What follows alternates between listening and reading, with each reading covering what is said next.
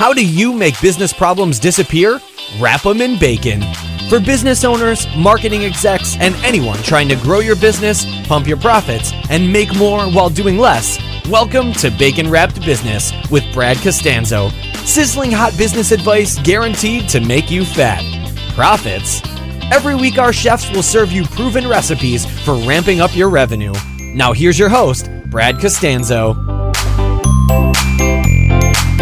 All right, we're back. Have you missed me or have you been binging on Bacon Wrapped Business? Hopefully, it's the latter. This is Brad Costanzo, and I'm uh, thrilled to have you back listening, hopefully, for a long time. If you're a very first time listener, maybe you stumbled across the topic or the guest that we've got on the show today and you thought, man, I'm going to give this a listen. Welcome to all the first time uh, folks out there. My name is Brad Costanzo. I'm your host. I am an entrepreneur, I'm a consultant.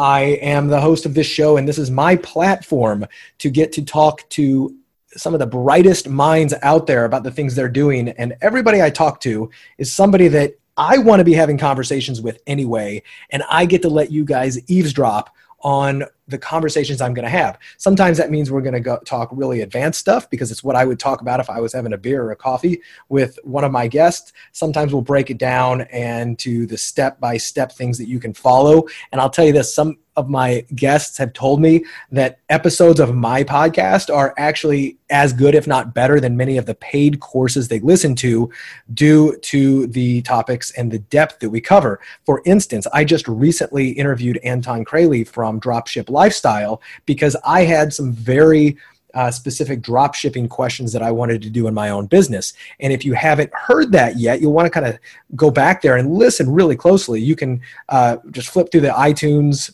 thing, or you can go to baconwrapbusiness.com forward slash drop shipping and you can check it out. Uh, and I encourage you to do so. Today, we are not going to talk about e commerce, super tactical, how to do. Uh, you know how to how to do this that or the other in marketing we're going to talk about something much more important much more foundational and we're going to do it with one of my favorite people in the world adam lyons adam and i have known each other for you know just short of a decade now and he is the founder of psychologyhacker.com and a really cool uh, other business he's got called Knights at the Game Table. And we'll talk about each of these. And he is also author of a book called Brain Hacking Rewire Your Mind to Have It All.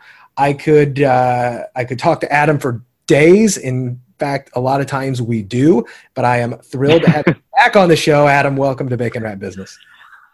Thanks, man. It's good to be here. I'm excited for this. Uh, this, this is the number one podcast I wanted to be on uh, when we re- yes. when we relaunched the book or launched the book. I love it. Well, you're one of the very few who have done a twofer, who've come back for a second. Uh, who I've invited back for a second show. But um, I love everything you do and uh, the way you do it, and you never ever cease to amaze me with your ability to accomplish what most people think is absolutely impossible.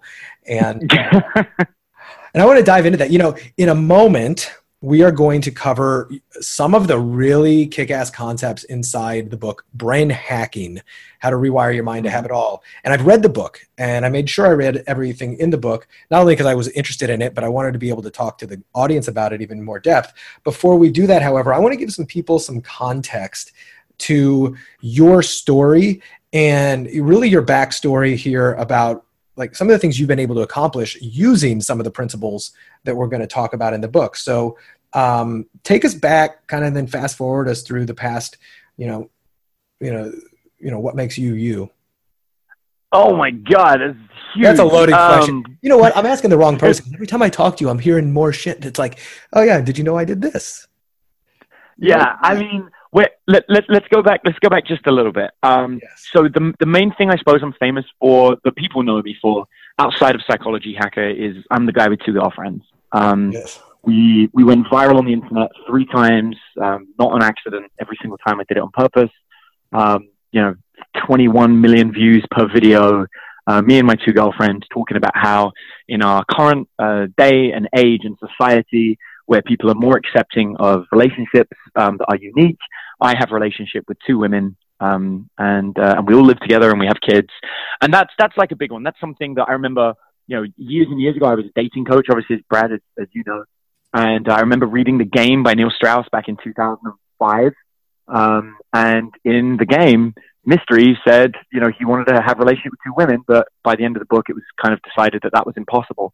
Um, and from all the, the so-called seduction experts, dating experts, and pickup artists in the world, I'm one of the only ones that's managed to get a relationship with two girls, and I'm the only one that's managed to hold that relationship down for, for seven years and have kids. Has it been seven years? It's been seven years from my. Well, it's uh, it's coming up to eight with one, and it's moving from six to seven with the other. So wow, seven between them both. Time flies. Yeah, it does. And, and yeah, I also want to. I also want to um, let some other people know, but like bottom line, like Adam's backstory is he was he grew up in a very poor side. Was it East London? Yeah, I grew up in East London. My father was a janitor. My mom was a stripper. Uh, we, you know, we we had no money for. I mean, I remember I got my first job at the age of eleven as a mover. I was help carry bags because we couldn't afford like bacon. Actually, funny enough, bacon was the thing that got me the job. It all yeah, comes back. Uh, you get all you want. Come yeah, back in seconds. Yeah, I remember. I got so upset. My mom got mad because I took an extra slice of bacon. You only had one slice of bacon once per week, and I oh, in a sandwich, one slice of bacon doesn't go very far, so I took two slices. And my mom got mad. It was like a huge fight, and she's like, "You need to get a job." Oh my god. Well, and I bring mm-hmm. this up. I bring this up for a reason because you uh, you grew up poor, uh, poor you know, yep. with parents who did not have the money, could not did not have all the support. Definitely did not have the right mindset of uh, you know let's be driven and accomplished and smart and go you know kick ass at life, son. And you told you, you talk about in the book how there are many instances where like th- this is just what you do. You don't get out of east london. You just this is what who you are. This is where you stay. You're probably going to get a job etc and you had girl problems. I mean you were dude you still are. And i say this obviously as lovingly as possible. You're the biggest geek ever. Like you you love the nerdiest shit ever. Like from dungeons and dragons to live action role playing and larping. And all this stuff that most people think is like only nerds do that. And yet you are um, you're this suave two girlfriend ha- like having number you were the like number one dating coach in the world. You drive you, you're on your probably like second maserati. You've bought tons of land yep. in texas and you make a fortune and you're making movies and doing some of the most amazing things and you don't get to that area. Like that is not a normal trajectory for somebody who grew up with your past to have the ability to really rewire their brain in a way that makes that stuff possible because I'm here to tell you, like, I don't care what tactics you know and how many marketing books you study. If you don't fix the six inches between your brain to operate at a different level, you will never, ever get out of the mud. Um, you got out of that mud. And I want to dive right into the heart of this and talk about some of the underlying principles that allowed you to do this and how to hack your brain and kind of, you know, deal with the shit. So let's, let's break it down. What, What's the problem you think? Sure, yeah. So I, I think, uh, you know, I, I mentioned it in the book, but one of the big things is your, your brain has a subconscious, and your subconscious is where you make most of your decisions every day. Um, there's a really good book, uh, you know, Thinking Fast and Slow, which covers this concept in depth, and we, we touch on it a little bit in the book. But if you think about, uh, actually, it was great. I had, uh, I was sick a couple of months ago, and I w- went to Starbucks and I was arguing with myself when I was ordering. And and you know, I think a lot of people had this experience where someone's like, "What do you want?" and then you answer, and then about half a second later, you go, "Actually, no, I want this." You know, like so. You know, like you'll maybe order the regular coffee you always order when you go somewhere, but yeah. you decided on the way that you were going to change it, and then you forgot, and you actually still ordered the regular. And you're like, "No, no, wait, that's not what I want. I actually want this other thing." that is your subconscious. That is your subconscious communicating for you. And uh, it's when you're driving and you know you feel that it's okay to look away from the steering wheel to look at your phone your conscious is looking away your subconscious is still driving the car. And mm-hmm. the subconscious is so confident it's convinced you you don't need to see. It's like don't worry about it. You can you can check your phone. I've got this. Like I'm, I, I know what i'm doing. And the subconscious is so dangerous because it has this amazing ability to make us believe everything's okay and it knows what it's doing as it 100% drives you, your business, your love life straight into a brick wall. And a large part of the book is diving into our subconscious and, and really organizing it and having a look at how messy it is. It's like that closet or that drawer you have in your house that you just leave messy and you just keep dumping stuff in it. you know, but accept that that, that drawer or that closet is actually making some pretty big decisions about your life. Um, right. Well, and so we go in, we go ahead. No, yeah, I say we go in, we rejumble it, and we, we get it clean, and then now we're making the decisions we want to make.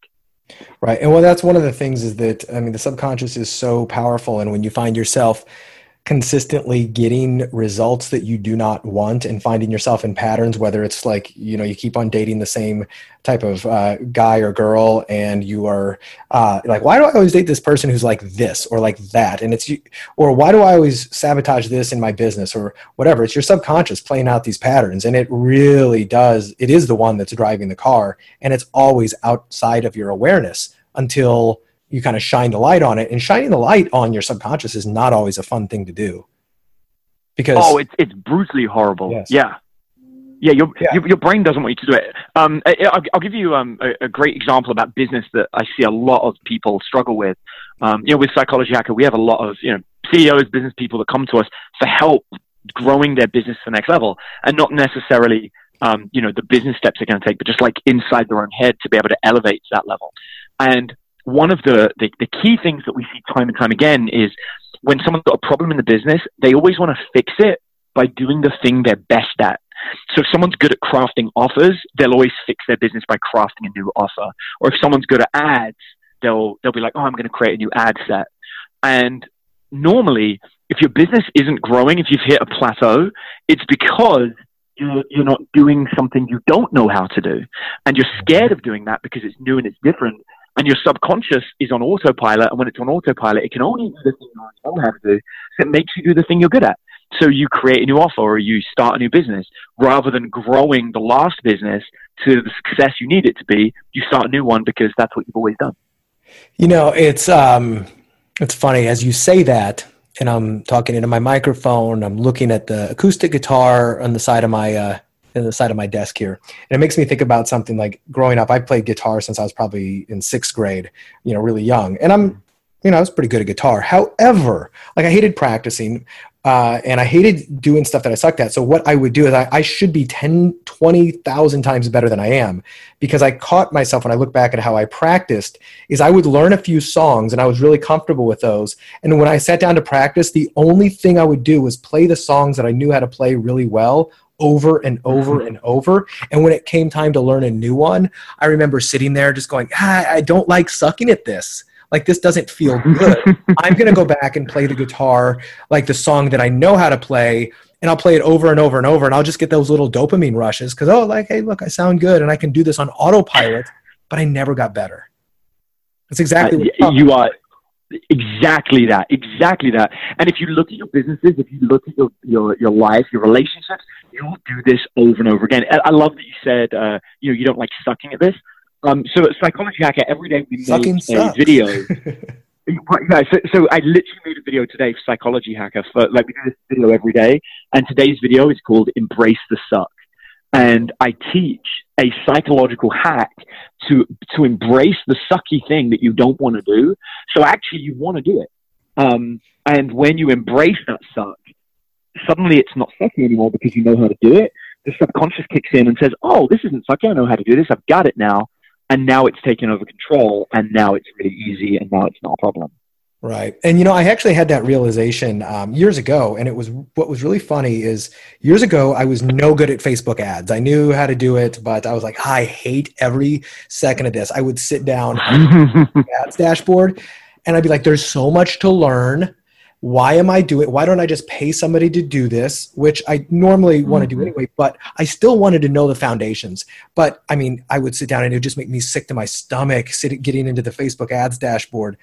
And I remember at the same time with this guitar, I sat down to learn a new song that I had heard. And I remember going through it, and it was a really complex song with a lot of finger picking. And I was terrible at it, but I was like, no, I'm going to get this. And just bit by bit, bit by bit, as I got better, I started to get a bigger dopamine rush off of the micro improvements even though i still sucked i was like oh my god i got that that neuro- neuron mm-hmm. connection was made that was made oh my god this is so great and i and i realized that it's the exact same thing in business or whatever like you just said embrace the suck and realize it's part of it but enjoy those little bitty wins throughout it and like make that where you get the dopamine rush, not out of having it all done. It's just like, oh, I, I can connect those dots. Now I can connect these. This is this is really cool, and it allows you, are, you to process more. One hundred percent spot on. Yeah, sorry, sorry. No, that that's exactly it. And and that you know that essence is the key to the book. But you can also hack it. So you know, big thing that we that we talk about is how can I how can I get that dopamine rush without having to do the suck, but yeah. train myself to change the subconscious before I tackle the task. So when I tackle the task, it's easy. And a really easy way of doing that, for example, with regards to you, um, let's just say we went back in time and spoke to Brad back then. And actually, I know you, and I know you probably did a bit of this. Um, we often, as humans, we're social creatures. We like helping others. Mm-hmm. Sometimes you can tackle the task for someone else that you do not want to do for yourself until you gain so much confidence and the subconscious is trained at doing the task on behalf of someone else that doing it for yourself is really easy. So you train somebody else how to do Facebook ads, guide them through it, and do it for them as a favor, um, you know, or just because you're helping out a family member. And the next thing you know, you've become consciously competent at it. And now when you do it for yourself, it's piss cake. Yeah, you're 100% right. And just, you know, one more. I, uh, I also had a realization uh, the other day. So I, past three months, I got back in the gym and I started working out and I've like lost 15 pounds and gained like five pounds of muscle. And it's just been like phenomenal. And for the past several years, I've hated going to the gym just because I was going through it. I was like, I just going through the motions. Like, I don't like being here. I'm not seeing the results. I just want the results, just focused on that and then I, you know i flipped a switch in my brain and i just said screw it i'm just it's about consistency day by day and you know once you start to see a little bit of results you know how addictive that can be and i just realized mm-hmm. i was mm-hmm. walking back from the gym today i was like i actually really enjoy the gym now like i enjoy the it's still hard as hell but it's because i know that i was willing to go through that sucky part in order to kind of get out and start to see those those connections and those you know muscle growth et cetera so i don't want to belabor this but i've just had these you know recent epiphanies around that exact same thing that you're talking about in the book i love it yeah talk a lot about mm-hmm. killing the negative voice let's talk about the negative voice that every single one of us has and why that's so important to address so um, you, you got these three voices in your mind. We, we talk about this in the book. You got uh, the negative voice, you've got your true fan, and then you've got your mentor. And each of these voices has a different role in your subconscious. Um, and I like making the analogy that it's like a ship, and they are three crew members on your ship, and you spend most of the time as the captain of the ship actually sitting in your bunk, not controlling the ship. And the crew members are following the plan. And they can only do what they've been trained to do. And the negative voice is the crew member that says no. And that's really important. It's an important voice because, you know, if there's a, I don't know, a, a whirlpool up ahead and you're going to sink, and, uh, you know, your true fan's like, we can do this. Don't worry about it. And the mentor's like, I'm pretty sure I read a book that says we'll survive this. And the, the negative voice like, no, we're not going to do that. We're not going to take that risk. That ain't happening. And the negative voice's goal is just to say no all the time. And the true fan's goal is to always say yes. And the mentor is like the voice of your parent or your teachers or your tutors. The problem is, most of us growing up have a negative trainer, a negative mentor. And that's where the issue lies because most of our, our conscious skews to negative. The mentor, the, the, the voice of our trainers and teachers is always saying, no, don't do this, don't do this, don't do this. The negative voice is saying, don't do it. And the true fan, the one that says yes, gets overruled, which means the only time you get to take a positive action is when that captain comes on board and says, let's do this. But that takes energy, that takes effort, that takes willpower. And so most of us don't do it. So what happens is we listen to the negative voice that says, no, it is easier to not go to the party because we know that our parents said we shouldn't go out to parties, we should be responsible. Our teachers said it's important that we get our homework done, and the negative voice says no because the negative voice always says no. And even though the true fan's like, but we worked so hard, we deserve this, we stay in. And that causes depression, and it makes us tired, it makes us lethargic, and we lose our social life, and we don't get to interact or network with people that can grow our business, all because the subconscious controlled us and we said no.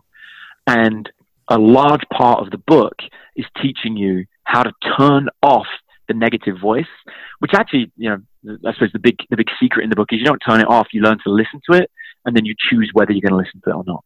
Um, and once we bring choice in, and then we say, you know what, I don't want to go out tonight, but I do want to network. I do want my social life to prevail. I do want to try and build my business by meeting up with that one guy that I said I would. And I know that I deserve this because of the hard work that I've had. So I'm going to go out. And when we start taking that positive action, our life only gets better. Mm-hmm.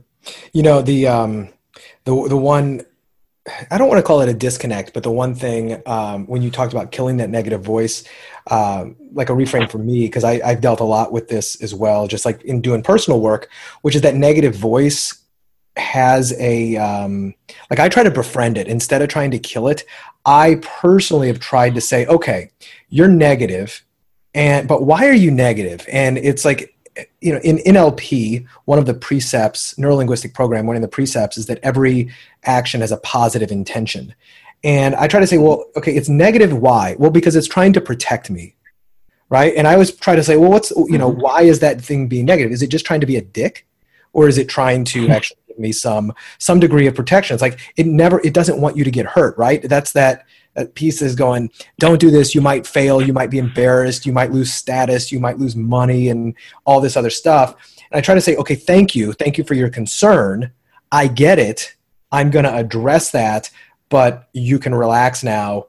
You know, I'm going to do it because I've mitigated your concerns. So I always try to befriend it, almost like aikido, right? Like just redirect its negative energy into. Uh, yeah, I know. I, I absolutely love it. I think that that's a completely valid method of doing it. Um, I think the problem that most people have is that they listen to it, and worse, they think it's them. And that yeah. is the biggest danger in the book is when you That's, think that negative voice is you. That that right there, you yeah, you just slammed it right in the middle of the uh, of the bullseye.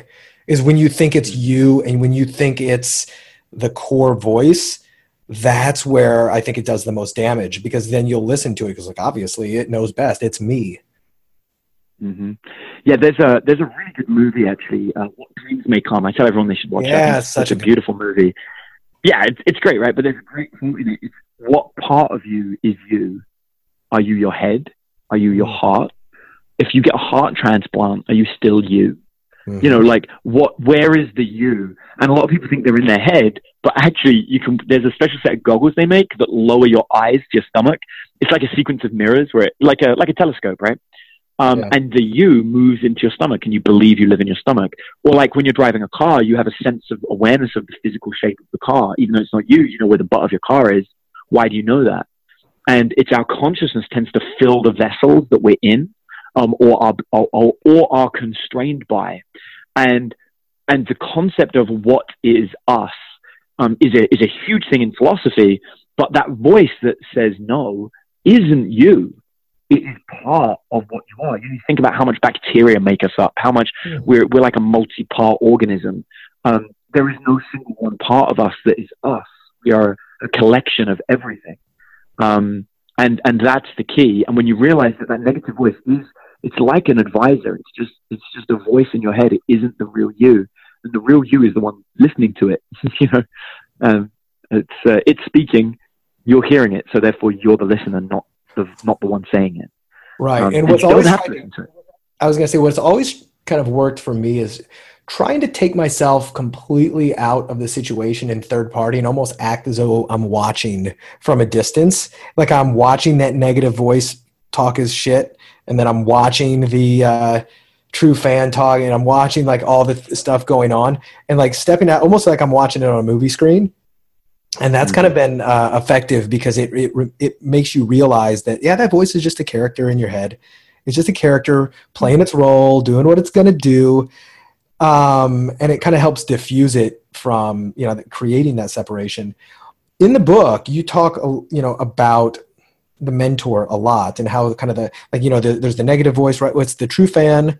The mentor and then is it the negative voice or is it another name for that? yeah that's it. Cool. Nope that's so, it yeah, so your true fan is, is like that. The then you mentioned this as well. The angel on your shoulder, and the negative voice is the devil, and the mentor mm-hmm. is kind of the like kind of the one in the middle. Like, is, is would you say the mentor is the one who kind of tips the scales depending upon um how you treat yeah, the mentor no, that, and how you fuel it?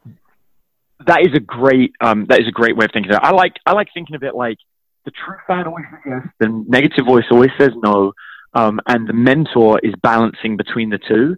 And the mentor is like the the you when you're not indoors. Like, because at any point you can overrule any of these three, and you can be like, okay, this is what's actually going to happen. But most of the time, that takes so much willpower and energy. We don't do that.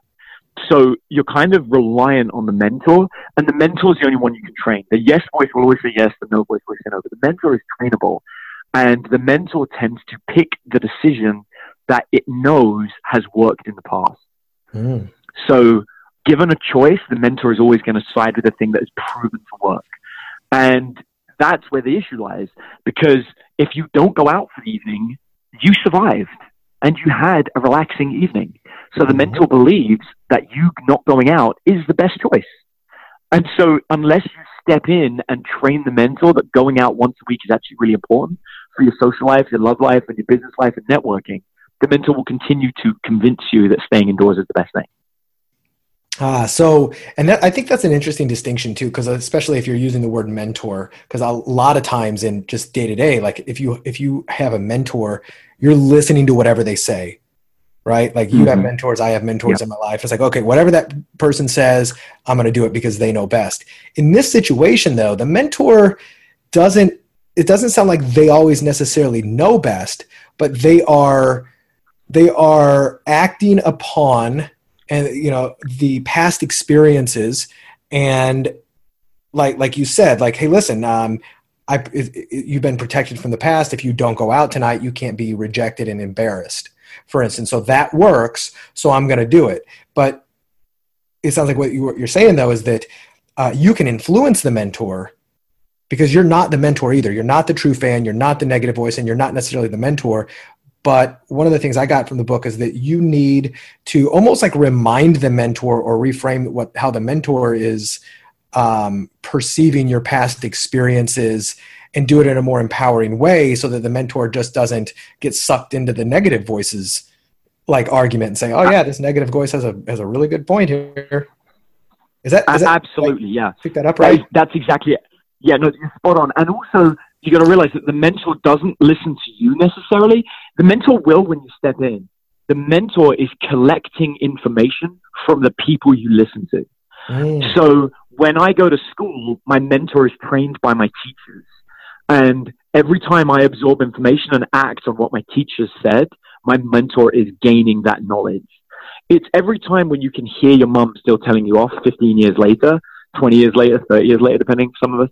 Um, like when we hear that voice in our head, we're not remembering our mum speaking. Our subconscious has ingrained that lesson into our head, and we believe it. Um, mm. I like, it's like your database kid, my, past experiences and and the meanings you've attached yeah. to it. And if all you've done is reinforce it with negative stuff in, inside the database, it's going to act on what it knows right? Yeah, exactly. Yeah, my like I, I was saying, my um, one of my memories from my mom is that she always told me make sure you eat the yolk of the egg because it's the best part. Yeah. And then of course, years later, I learned from nutritionists actually the white of the egg is kind of better. Um, and so you know, and then there's obviously it flip flops backwards and forwards, but it doesn't yeah. matter. Every time I look at an egg, my mentor jumps in with my mom's statement that make yeah. sure you eat the yolk; it's the best part.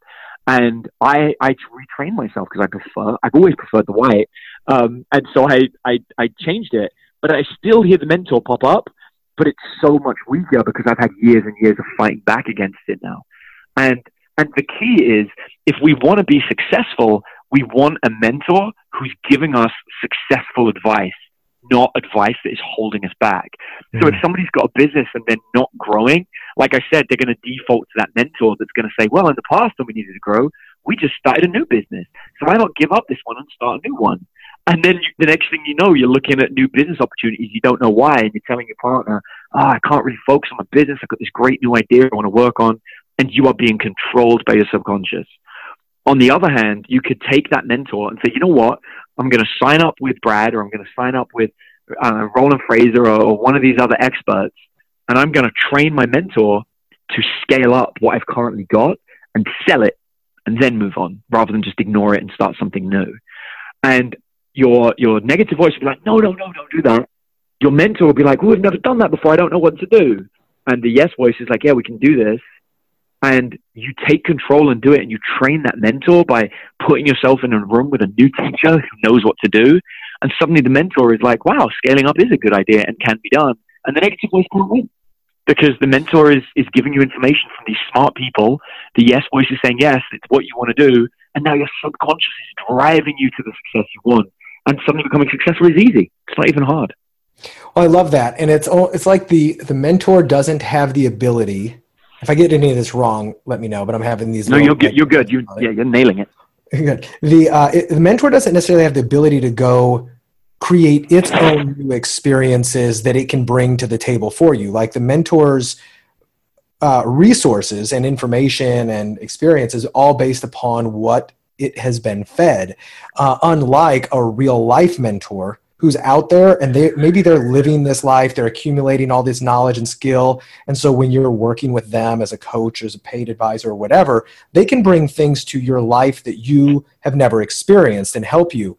But if you're just relying on your personal mentor back there and you're not, you know, if it's only had negative experiences and negative reinforcement, that's all it has to do. Because the ment- your mentor can't just go out sub you know in the subconscious while you sleep and collect all these really positive reinforcing skills to bring to your life you have to you have to give the mentor those experiences. And it sounds like you can do that by you know working with others people who are in the place that you want to be people who are talking in the positive way that is to uh, propel you so that it's almost like you're you are fueling that mentor with new experiences new uh, perspectives on how to be more resourceful for you is that is that correct one yep yeah you nailed it it's absolutely that and if you look at the most successful people on the planet they do one thing more than the people that aren't successful, and that is they read. And when they're reading, they are they are hearing and training their mentor. Reading educational books is how you train your mentor, or a way. And you know, hiring coaches, you know, hanging around the right kind of environment. It's why they say things like, you know, we're the sum of the seven people you spend the most time with. It's because it trains your mentor, and that's the key. Because we can't operate on our conscious all the time. It takes too much energy. It's too much effort. You're right. There's one of my favorite. Uh, he's deceased now. He's an older guy that uh, was a big motivational speaker and author, Charlie Tremendous Jones, uh, and he was a huge proponent. One of his whole things was reading more. But he had this famous saying, which was that the only difference between you now and you in five years are the books you read and the people you meet. Period. Because if you don't read any more books and you don't meet any new people, you will be the same person. But if you read better books and you meet better people, that like you cannot help but change. And that, like, obviously, you have to take action on some of the stuff. But the books you read, the people you meet, right? The information you learn, and the men and the real life mentors that you bring into your life. Absolutely. And that's why, you know, like for me, writing this book was so important. Um, it's, you know, ironically, it was nothing to do with business or anyone else. My big drive was I wanted to have a book out there that my kids would be able to have access to 20 years into the future so they could always reflect back on the lessons I want them to learn. And that's really why I write the books. I, I write them for them. Yeah, and yeah, you want to leave a you want to leave a legacy, and you want people to have the resources you want to be the mentor that other people don't have the you know maybe they didn't have the opportunity to be.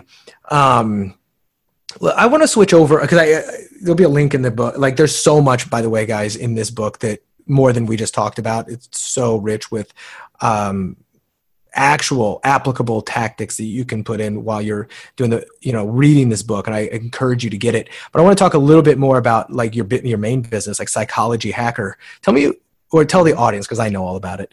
Um, tell me about what Psychology Hacker is and why you created it, and what you know what your goal for people to get out of Psychology Hacker is all about. So for me, um, the thing that pains me most in the world is the people who believe their life can't change um, when you tell them, hey, you should start a business, and they say things like, well, that's easy for you to say, you don't have kids, or, you know, you're not struggling for money, or what have you. And they forget that once I was. And I learned how to change my life. Um, I had a, a, situation the other day. There's a, a guy who's running a business, like a $40 million a year business. He's doing great. Um, and he, he's struggling. You know, he's like mentally struggling. It's like, he doesn't know what he wants to do in life. Like he, he just has no idea where he's going, what he's doing. And it hurts me that he's got so much money and yet he doesn't think that anyone can help him. Like there's there's no answer to his problem, and that he has to be sad and depressed. Um, I was hanging out with a bunch of Bitcoin guys who have never had sex with their wife in like the last couple of months, and they're like really upset about it, and and like they're like nothing can be done. Like there's no solution to this. And anytime someone thinks there's no solution to this, is where I really where I get I feel pain and anxiety. Like I want to help people because growing up in East London, you know, in the environment I did, it was always just there were things that were accepted. You will not leave East London. You will not be successful. You will not make money. That's just how life is. And I've learned through my own life that that's not true. When someone says you can't do it, they are wrong almost always. And the goal behind Psychology Hacker was to give people a way so that people that don't have money can just follow the page and learn how to start rethinking, how to alter it by, by letting us shape their mentor. And then they can come on board even further, become a member of Psych Hackers, uh, which is like our private group where we give them daily psych hacks, different ways to, to reset their brain and rethink. Um, and then that moves them, if they're, they're interested, they become a student of the Internal Advancement Institute. And these are, are, are, you know, top students, and these are people who are on a personal mission to alter the way they think internally. And, and it's incredible. Like we've had people change complete careers, quit businesses, start new businesses, um, you know, travel the world, pick up that nomad lifestyle, um, or even just like, you know, find their true love. Um, and it's great. And it's, it's all because they shift this idea in their head that they, they have to be stuck with what they have now instead of thinking about what they want their ideal uh, life to be.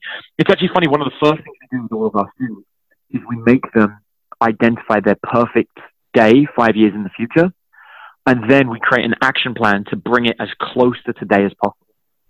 And we've had some people achieve what they thought was a five year goal in like two weeks. because yeah, which which is like mind blowing. We we had a guy, I mean, I'm never gonna forget. He um he loves boats, and he was trying to become a millionaire so that he could sail boats all day. And his perfect life was wake up, his girlfriend, um, you know, and him have an intimate moment together. Then she makes him bacon and eggs. Then he gets on a boat. He sails all day, and then in the evening he sits down and works on his business a bit, and then he goes to bed. And he's like, yeah, he's like, you know, I, I feel like I need to be a millionaire for that. And within two weeks, we had him working with a local yachting company that needed someone to basically like test the boats and like take them out and make sure that you know everything was okay. And so, without becoming a millionaire, he woke up one day, was intimate with his girlfriend. She made him bacon and eggs because he'd never asked her to make him bacon and eggs, by the way, which is the problem with that one. Then he uh-huh. goes to the yachting company, takes the boat out, makes sure it's all okay, comes back, and then works on building his business instead of running this multi-successful business. And he lived his perfect day within two weeks, something he thought he wouldn't be able to do for like five years. That's amazing. And you know, one of the things that uh, it makes me remember, you mentioned the, you know, no, you didn't mention this, but uh, one of the books that got me into the whole world of online entrepreneurship is Tim Ferriss's Four Hour Work Week. And one of my favorite mm-hmm. lines, the only line that I can almost remember verbatim from that book, was when he was talking about how most people think, you know, most people want everybody wants to be rich, like everybody, yeah, I want to be rich, and they want it. They think they they want to be rich because they think you know they want to experience here's how he phrased it they want to experience what they believe only millionaires can experience which is freedom to do what you want uh, freedom to like you know have like actually enjoy your life and have experiences and maybe travel and do other stuff. And it's like you know the thing is you don't need to actually be a millionaire to experience those things. That's a fallacy. And like tim's whole thing was if you structure if you create a business and you structure it in a way such that you can remove yourself from so many day-to-day operations that you have the ability to pull away from it because it's either automated uh, delegated you know or systematized then you can go um, you know you can go on a long vacation. You can live around the world. You can do all this other stuff. Making you could do this making forty thousand dollars a year if you want. And you and I both know a lot of millionaires and even a few billionaires. And I know some of them who are not happy. They they actually don't have. They're not satisfied. They're not happy. They don't have time freedom. And a lot, a lot of this is self-imposed. But I think that people would be really blown away with uh, how close the life of their dreams is under their nose if they shift some perspectives and have some new tools, resources, and um, you know methods to go about it. Like oh, I just don't oh, know. Ab- absolutely, I, I I agree so much, and that you know that is the the point of psychology hacker. In fact, I had my opponents use psychology hacker against me because um, I, like you said, I'm a, I'm a huge nerd, and a big part of being a nerd is buying. I can call you a geek. You know, I don't know what's better, geek or nerd, but yeah, I'm technically technically a geek. Uh, technically, nerd. Uh, there is King there is a difference in geek and nerd. Okay. Yeah. Um, so um, so but, but, they call me like a huge geek, and they're like, you know, this is terrible. Um, and it's because I have like being a geek. A big part of it is buying things. You uh, because they play a lot of games, and you buy a lot of games, and that's what. It's and there's one particular game that I play, uh, Warhammer, which I love. It's a tabletop game. It's like a war game, and you know, I'm not ashamed to admit that once I started earning, you know, million plus dollars a year, um, my expenditure in that hobby increased significantly. Um, and for about six months in a row, I was spending three to five thousand dollars a month on wargaming miniatures. And I have two rooms full of unglued, unpainted toy soldiers. And it prompted both my girlfriends to pull me to one side and be like, we need to have an intervention. They're like, you can afford this, but it's a lot of money and you're not using it. Like you're so busy buying it, you're not doing anything with it. And so they said to me, they were like, you need to not stop it, but you need to psychology hack this so it's no longer an expense. And and they were 100% right. It's exactly what I would recommend anyone does. And so I started a second business, which is Nights at the Game Table. And Brad, at this point, I mean, I received a $3,000 order completely for free in my mailbox two days ago from companies sending me this stuff for free now because I've built a business in that era. And I recommend everybody, you have a hobby. If you do not have a business in your hobby, you are missing out on the ability to have your hobby be free. One, and that's one of my big psych hacks. oh yeah, that. I love that. Yeah, it's, it's really so true. It's great. Uh, and, and mm-hmm. there's now, yeah. unlike in the past, right now at this time in history, it, it is easier than ever to actually create income from your hobby. And that's, I mean, that's a oh, topic for a whole nother story. But yeah. uh, I love how you actually also actually show people how to do that at Psychology Hacker. And uh, yeah, yeah, Game Table, and that's what you created, right? Nights at the Game Table.com. Yep, Nights at the Game Table. It's a um, you know you see a lot of people that play Twitch and they they play video games on Twitch.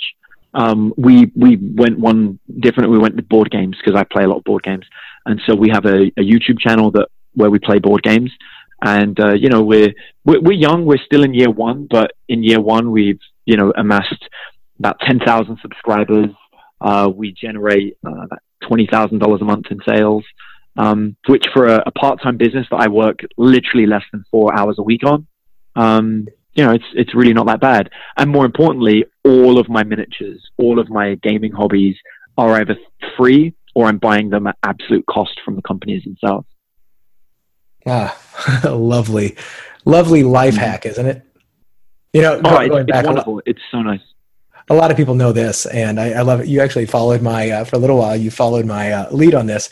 Um, speaking about you know a little life hack, psychology hack. Everybody thinks they want to drive an exotic car, and uh, mm-hmm. oh, 100 percent. Yeah, it was great. Car market, right? I've got a I've got an Audi R8 that um, that I realize I, I want to be able to drive this, but I want to be able to um, like you know how, how can i drive this for free? And i realized that by systematically you know once in a while renting it out to rich people who are willing to pay by the day for it it will easily cover my expenses in the car. And i've driven an $160000 automobile for the past you know four years for the price of maybe a honda accord. So it's realizing that there's more than one way to skin this cat when it comes to uh, creating experiences that you want to um, enjoy um, yeah, and, you know, and actually, the, that's one of the one of one of the big things about psychology hacker and like my motivation behind it is the worst. It's not just bad enough that there are people that think you know they can't improve their job. What's really bad is there are people that think they can't do a hobby that they'd love or that they think they'd love because they think they don't have the time or the money to do it. Mm-hmm. And I see a lot of that with Nights at the Game Table. I see comments, not every comment, but like, you know, one in every hundred comments is from someone that's like, man, I'd really like to play this board game, but I don't have either time or money to do it. And that, that's why I have Psychology Hacker. That's the, the goal. It's because that hurts. Like, I don't like seeing people not living life. Can you imagine spending the next 30 years of your life thinking you can't do the things you enjoy because you have to do something else and now you're dying? Oh my God, that would be terrible. And that, terrible. that's, that's why I do this. It's one of the biggest fears. I mm-hmm. agree. No, absolutely. Well, Adam, I obviously could talk to you for hours and hours and hours, and I know I think we're at the top of the hour here, and um, time to wrap this up. But uh, this has been this has been super fun and a break from some of the more tactical, business oriented uh, shows that we've had. And I hope that every single person appreciates this because I do know this: it is one thing that I don't care what business you're in or not in or trying to get in, you can relate to this. And if you know if you're listening and it's hitting home, and you're like, man. I wish more people would talk about this. I, where can I find more information? Well, I'll tell you if you go, I, have got a link in the uh, show notes, no matter where you're listening, and you can get, uh, is it hack brain? Ha- I don't have it up, up in front of me. Is it brain hacking or hack your brain? Brain, it's brain hacking. That's what I thought. That's what I thought. On Amazon, mm-hmm. and you can check it out. You can go to psychologyhacker.com and find out all about what Adam is up to and helping people really, uh, you know, hack their brain and uh, get more out of life from a guy who I, I will attest to. I I've known him for a very long time. He amazes me quite often at how he's able to pull off what seem like miracles, such as telling me one day that he's get, he wants to buy 40 acres in Texas, and I don't know if it was a year later he had it, and um, like really, really just ridiculously awesome. But um, Adam, thanks for being a two timer on Bacon Wrapped Business. Thanks, man. I appreciate it. It's uh, it's good. Yeah, I, I, always find that when it comes to bacon, you always want to go back to second helpings, right? So yeah, that's a fact, Jack. Exactly. Guys, thanks for listening to the show. Keep on tuning in. I got some really cool, exciting things. If you ever have any questions, you want to reach out, need a second opinion on something you're stuck with, shoot an email over to askbrad at baconwrapbusiness.com and I'll, I'll take a look at it. And if you um, haven't subscribed to the show, click that and uh, drop a review on there. I read every single one of them and I absolutely love them. Uh, until next time, Adam, thanks for joining me. And for everybody else, we will see you on uh, the next episode.